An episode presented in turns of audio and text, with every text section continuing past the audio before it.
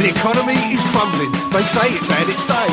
The workers are all rumbling. Revolution's on the way. But I could never be a Marxist. It goes against the grain. And before you call me past it, give me a chance to explain. You see, come up to Porty Millwall. He went with Danny Baker. Singing silly disco songs and reading Melody Maker. I'm seeing down at Dunkow. Welcome to Radical, a podcast about the radical aspects of politics, music, and football. I'm your host, Cas Mudde. My guest today is Shireen Ahmed. Shireen is a writer, public speaker, and an award winning sports activist focusing on Muslim women in sports and the intersection of racism and misogyny in sports. She's also an inclusion and diversity consultant and a co host of the feminist sports podcast Burn It All Down. Over the past week, she has been outspoken about the Black Lives Matter protest and has focused on the role of athletes in the protest, something we'll also talk about today. Welcome to the podcast, Shireen. Thank you for having me. Before we turn our conversation to sports and politics, my standard introductory questions. First, what was the first sports team you ever supported? I believe the first sports team was the Montreal Canadiens, the hockey team. Pretty much since infancy, I was encouraged to support them because my mother was such an avid fan. And second, what is your favorite political song? I love this question, Cas. Thank you so much. Um, I have a couple that I love. First one would be Third World by Immortal Technique. I'm not a country music person, but I'm not ready to play nice by the Dixie Chicks because I think that they're phenomenal and just the way that they do things is just a really great and the music resonates.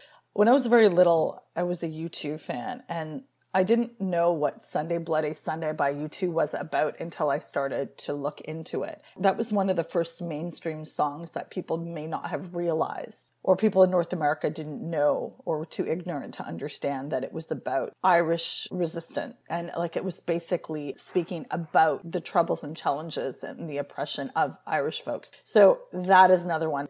And finally, what is your favorite political book? I think it would be easy to say that Freedom is a Constant Struggle by Dr. Angela Davis.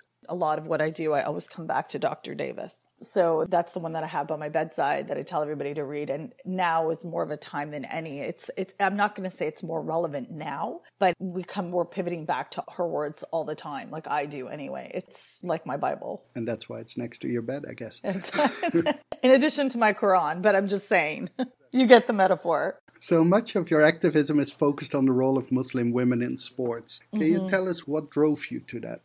I have always been a sports person, like into sports, consuming sports, and very much an athlete. And I was driven to do this work because of my own life experience. I started wearing hijab when I was in uni, and I like to tell people I played left bench when I was at university. I played for the University of Toronto and I also rode crew there. So the soccer experience was really hard because when I started to wear hijab, there was just no ruling by FIFA at the time that I could, but also that I couldn't. Because those of your listeners that are familiar with football know that FIFA are very stringent about any type of law or bylaw or policy. And so it wasn't just that I wasn't allowed, it wasn't that nowhere it said that I could either. So I essentially ended up curtailing my football playing for quite a while. I got into it after my kids were born again by coaching and, and, and helping out, and I was always drawn back to the pitch. Whereas conversely, rowing crew, they didn't have any rules about that, which also fascinated and interested me on like, why was this regulated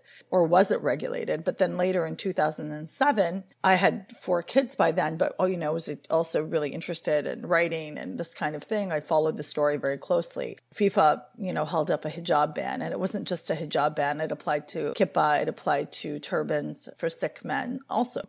So that is something that always kind of came back to me. I started a blog in 2011 or, or 12, and I started writing because other than the only person I knew writing about politics and sport was Dave Zirin. But other than Dave, I didn't really see it anywhere that wasn't in the academy, which I didn't have access to because I'm not an academic I kept on with it. I, you know, in some cases, I did my own reporting independently. I published without compensation on my own blog. Then I got in contact with a woman, an academic named Sertaj Sehlikoglu, who is probably one of my first and foremost mentors, who was doing her PhD in cultural anthropology at Cambridge University. And she was curating this blog for which I could provide content and hone my writing skills. And it was fantastic. And she, she literally always encouraged me to look critically at things, which has shaped very much the way I write. So got in it that way. And then, you know, just like everybody else, you know, started off using Twitter, um, engaging in conversations, connecting with people. And I know some people are very frustrated with Twitter and it's exhausting, but I've been very lucky. You know, there are spaces of Twitter that are terrible, but I've been really lucky with social media for starting with my blog and then you know, pivoting to actual paid journalism, which is it's really nice to be paid for the work you do. I'm not going to lie. I bet talking about Twitter, the jump to Islamophobia is pretty easy. Is Islamophobia a big problem in contemporary sports? Is it mainly a European phenomenon, a football phenomenon, or is it much broader? If we look at the roots of what Islamophobia is, it's based in xenophobia and racism. So those systems exist around the world, everywhere. I think what I've explored in my work is the obsession with men to want to talk, and society in general, not just men, to want to talk and opine about what Muslim women wear. Like, should they wear a scarf? What does a scarf mean? Like, I'm pretty sure women who literally create children in their bodies and birth them are capable of picking out an outfit. Let's be very simple about the way we think about this. Women don't need um, instruction from men. If women are guided spiritually to choose their clothes, that's wonderful. They should have that option. But therein I underlie option. There should be choices. I've always thought about how forcing women out of clothing is as violent as forcing them into it, in that it's about control and it's violent. I think about these things a lot and how that sort of relates to sport. And 2016, I was really struck by something was that when I was doing work around Muslim women in sport covering, because Ibtihaj Muhammad was the first woman to wear hijab to represent the United States, and she's a black Muslim woman. But when I did some digging in my work, because Doaa Elghobashy, who is an Egyptian beach volleyball player, was the first woman to wear hijab on the beach court, I looked into the rules by the FIVB, which is the International Federation for Volleyball, and it wasn't only that Muslim women were being written of and the rules about what they could wear. I didn't know that the width of the band, the bikini band, and the sports bra or bikini top were mandated. I didn't know this you know, I went down the rabbit hole quickly of looking for other things and called on my academic friends, hey, I need access to this. Can you find me this? And I have some great collaborators in the academy who will send me papers that I don't have access to. What ends up happening is I realized that this wasn't just about Muslim women in this way, it was about misogyny. It was about control of women's bodies, period. And Muslim women very much fall into that category. So you focus primarily on Muslim women is there also Islamophobia towards Muslim men in sports? Like I said, they don't necessarily have the same clothing requirements or options or you know, whatever, but definitely because it's rooted in racism and xenophobia, as I said, of course, it'll all come back to that. I think that we see a shifting of also the way that the information is manipulated. You'll see people arguing that cases of violence and Islamophobia in Liverpool have been on the decrease since Mohamed Salah and Sadio Mane got there, who are they're two of the most notable and racialized Muslim players. So you've got Liverpool, which has historically not been a place that's been welcoming to Muslims in some capacity. And there you are, you know, there's songs about them, there's chants in the stadium. But I feel very uncomfortable about that because the weight of dismantling Islamophobia should not be on the shoulders of two racialized Muslim players. It's just not how it should work. And that people are applauding this is, I find, extremely problematic. I think also the ways in which society engages with Muslim men is a system of Islamophobia they'll be labeled as French, but their identity as Muslims, you know, African Muslims or from the Middle East are erased. Perfect example is the 2018 World Cup winners. The French team. Huge part of the team are, in fact, Afro French Muslim players. But that identity is often masked to say, you know, we're French, vive la France kind of thing.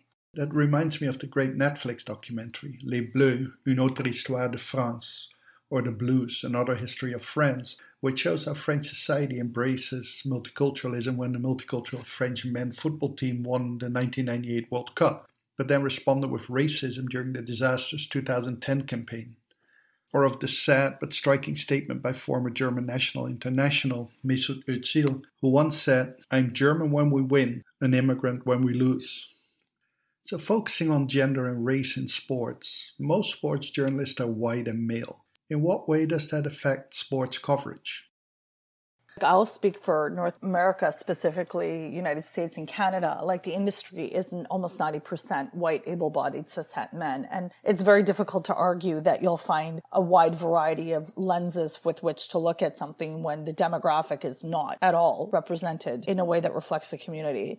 And I'm not saying that like every single white man has the same opinion. That's not at all what I'm saying. I'm saying that the lens and the life experience doesn't give way to offer different perspectives. That's what I'm saying because that is a fact. And the way in which media has also been conditioned to write reflects the state of capitalism and white supremacy. Like just this morning, a friend of mine who's an indigenous writer in Toronto, his name is Jesse Wente, and he said media in both the US and Canada are also creations from within colonial states. And while they may confront power occasionally, they tend to uphold the underpinning of those states namely capitalism and white supremacy, which makes them ill equipped or unwilling to appropriately cover movements that directly challenge those things, which is what we are seeing now. And I think that this idea that young journalists in school are often taught to, well, you have to be objective, you have to be this. I've never met a journalist that doesn't bring their life experience into their work. And to argue that is unfair, and I think it's ridiculous. We all bring a piece of bias towards our work when we're working. That's just the reality of it. But this idea of you have to be objective, you have to do this was literally a shield by gatekeepers to tell either racialized or marginalized, whether it was queer, whether it's disabled, not to bring themselves and, and to opine, which I think is extremely problematic. Yeah, and I think this ties into a broader discussion about what neutral means, right? And neutral generally means the norm, and the norm means white male cis. And yep. when identity politics is everything that is another identity than white male cis. Which brings me to athletes and political activism, particularly with regard to the Black Lives Matter movement, which mm-hmm. has received support from black athletes from mm-hmm. the very beginning. Some people trace this back to black protests in the civil rights era, notably the iconic stand of Tommie Smith and John Carlos at their medal ceremony in the Olympic Stadium in Mexico City in 1968, mm-hmm. when mm-hmm. both raised a black gloved fist during the playing of the U.S. national anthem. Is there a solid tradition of political protest by black athletes, or is it more episodic? That's a great question. And I think that from what I've learned from my co host, Dr. Amira Davis, athlete activism from black athletes has been an ongoing thing from the time that they've been come into sports and been integrated into sports. It's always been there, whether it's been not necessarily in the same way right? But there's not one way to be an activist. There's not one way to protest. Amira has written about Wyomia Tyus. She's written about many, many different Black women athletes and their contributions. And I think this is really important. And there was no social media back then, but, you know, starting with even predating 68 with Dr. John Carlos and Tommie Smith. And then Peter Norman, who was the Australian runner beside them, what he did in terms of allyship. So I think that there's many different ways to look at history and get examples from this and say, this is how it can be done, that's how it can be done. There's many examples throughout history, but I think the important thing is to look at that, which is where academics and sport historians and sociologists can work together with mainstream media to be able to provide an opportunity for people to learn about this stuff. Because I've been really wowed on Burn It All Down with the way Dr. Brenda Elsey and Dr. Davis have really contributed to providing context for the discussions we're having having now. Because if you take away the historical context, you're left with very little content. And I've learned this. So, in terms of what we're seeing with Black athletes, it also comes to a place where I think it's undeniable to say that at this point with social media, Black athletes are executing more agency over what they have to say. And that is a fact that people are feeling far more comfortable. It's a lot easier to get on your phone and to share something via Instagram or via Twitter. The words aren't controlled the way that they used to be. You know what I mean? And I think that we're seeing patterns in this and in, different ways all around the world in different communities. Like it exudes itself differently in different places. And it might just be my narrow perception, but I see most athlete activism in just two sports at the moment basketball and football not surprisingly, two sports dominated by black athletes, and I mean American football here. Has there been significant activism within baseball, hockey, and soccer or other sports? Well, yeah, definitely. I mean, my lens is always on the global, and we could start at tennis. Serena Williams, she's written about her experience in a racist health system when the time her daughter Olympia was born you've got Coco Gauff, who is so young but participating in, in protests where she is. Naomi Osaka is doing the same thing. Katelyn Ohashi is a gymnast, a former gymnast with UCLA, you know, highly decorated in the NCAA. She is a biracial gymnast, identifies as black. She'd been talking about her experiences. The list goes on and on. Wherever there is an experience of a black athlete, you'll have some form, possibly in some way, of this. We just saw the opening of the Premier League football, like proper football, not American football, in Europe, where every single player took a knee at, when the whistle blew. And that's unprecedented. So, absolutely. And you've seen Marcus Rashford of Manchester United, who has been talking about poverty and hunger and how Boris Johnson and the UK government wanted to shut down programs that helped kids with nutrition. And he talked about how he relied on those. So there's wonderful ways and different ways in which athletes are doing this. There are actionable steps being taken about athletes in those spaces. Yeah, and I was also reminded of the whole situation at NASCAR Oh, um, of course. which is particularly remarkable. When you mentioned the Premier League, mm-hmm. I also wonder how real, how authentic is this? It's a league which, by and large, is just multi-billion dollar company that kind of mandates that teams play with Black Lives Matter jerseys mm-hmm. as the Bundesliga play with Black Lives Matter bands around their arms. Doesn't this all become more commercial? Isn't this about brand rather than about the cause? I mean, you could argue that capitalist systems are taking over and taking over a brand. Yeah, that's a that's a great point that we talk about a lot and on the show. There is a wariness of people to want to do this. Is this for social media likes? Like we saw, you know, looking like you're participating in Black Lives Matter when you're just really there for an Instagram post.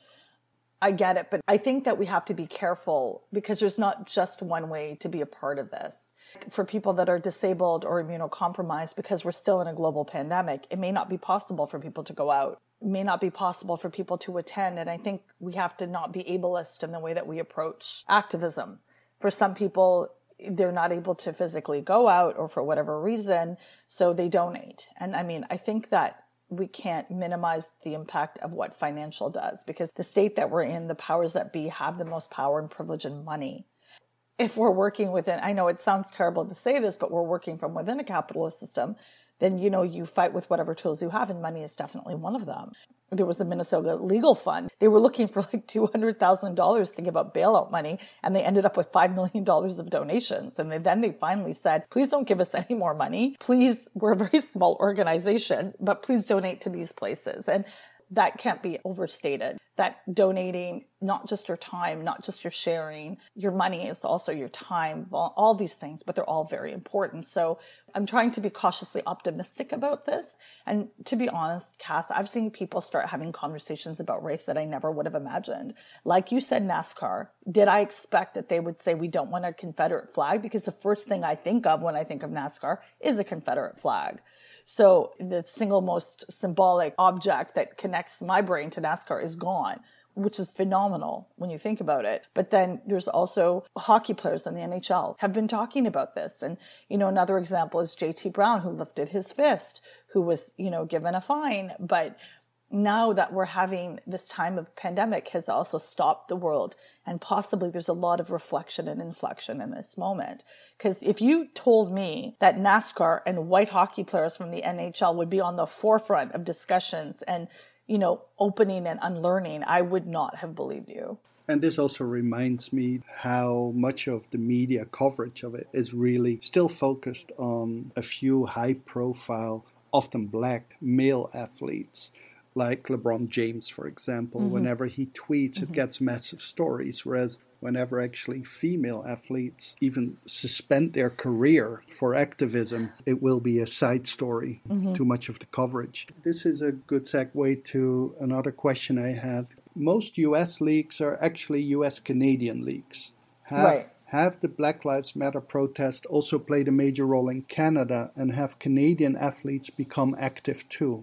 Yeah, I think there's this misunderstanding that racism and systems of oppression, racism, misogyny, homophobia stop at the border. I don't know why this is. Borders are man made, clearly. White supremacy is very much a system in Canada.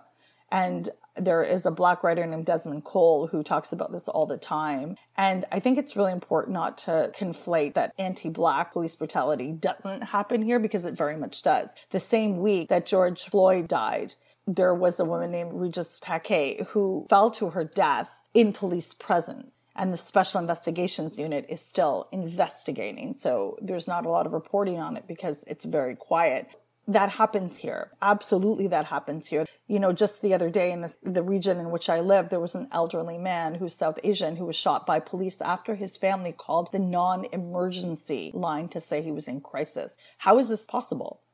So, brown and black men are getting killed. Brown and black folks are definitely in danger here. Toronto is supposedly a very safe city, but that still happens. People are enraged about this, and it's the impunity with which this happens, which is the most upsetting you know, BIPOC, so Black, Indigenous, people of color, and those athletes from those communities are often on the front lines of what has to be done. So you've got Françoise Abanda, who is a Canadian tennis player who lives in Montreal. She's been at protests. The majority of Canadian athletes, many of them are white. But you've got PK Subban, who plays for the New Jersey Devils in the NHL. He's been doing a lot of commentary about this. I mean, the Toronto Raptors have been unequivocally outspoken throughout the pandemic about a lot of this they released a statement about George Floyd and police brutality. And I think, you know, their general manager, and of course, is Masai Ujiri, who is a black man. He's African. So, I mean, his understanding and the way he'll approach this will obviously be different and really impactful. So, there are notable Canadian athletes, one of which is Sarah Nurse. She's a black hockey player. So, she exists in a space because women's hockey is very, very much white. So there are people, but again, the weight of this very much falls on their shoulders to lead the discussions. Yeah, they are unwillingly thrown into positions of leadership. Bilkis Abdul Qadir is one of the women who was really important in pressing FIBA to erase their hijab ban. And she told me once upon a time that she just wanted to play basketball, but suddenly she became a spokesperson, an activist, and she didn't necessarily want that, but that's what she had to end up doing. And she's a black Muslim woman. So very much you find black athletes and racialized athletes having to lead the discussions in these spaces. And it's not necessarily something they want to do, but they're compelled to do. Just yesterday, Natasha Cloud, a WNBA player, said that she would be stepping off the court away from the WNBA in order to pursue full time activism and advocacy. And she follows Renee Montgomery of the Atlanta Dream who also followed Maya Moore, who left in order to work specifically with black prisoners, cases of injustice and judicial, you know, inequality. There's a precedent for this happening really fast. It's remarkable, actually. So mm-hmm. we're coming to an end, and I would like to ask you what is the most common misperception about athlete activism? That it's new, that it started with Colin Kaepernick. No disrespect at all to Colin Kaepernick. Like he is phenomenal in mentioning and naming the work of people that he's read and followed and been inspired by. But it's not his fault. It's the way that it's been covered. So again, we get it's like a cycle. We get back to that discussion on media because they will frame it as if Colin Kaepernick in 2016 and 17 came up with this. No, he didn't. And he and Eric Reid had done a lot of reading. Eric Reid had an absolutely beautiful op ed for the New York Times, I believe, just explain where they got to that point and how they got there. So it's not something that's new. I would encourage people to read up on histories in different communities about what advocacy looks like it may not be written up, but I mean, they can find it in the work of sports historians and such, you know, like Jack Johnson in boxing and what that looked like. And one of the greatest athlete activists is undeniably one of the greatest athletes of the century was Muhammad Ali. So that's exactly what athlete activism is. Thank you very much for coming on the show, Shireen. Thank you for having me. If you want to know more about Shireen Ahmed, you can go to the website www.shireenahmed.com or follow her on Twitter at underscore Shireen underscore. If you like this episode, please rate and subscribe to Radical on your podcast platform of choice. Till the next time. The economy is crumbling, they say it's had its day. The workers are all rumbling, revolution's on the way, but I could never be a Marxist. It goes against the grain, and before you call me past. Give me a chance to explain. You see, come up to Portland Newell. He went with Danny Baker. See you silly disco songs and reading melody maker. see him down the dunker, Playing with his beard. No wonder that that's Capital turned out a little weird.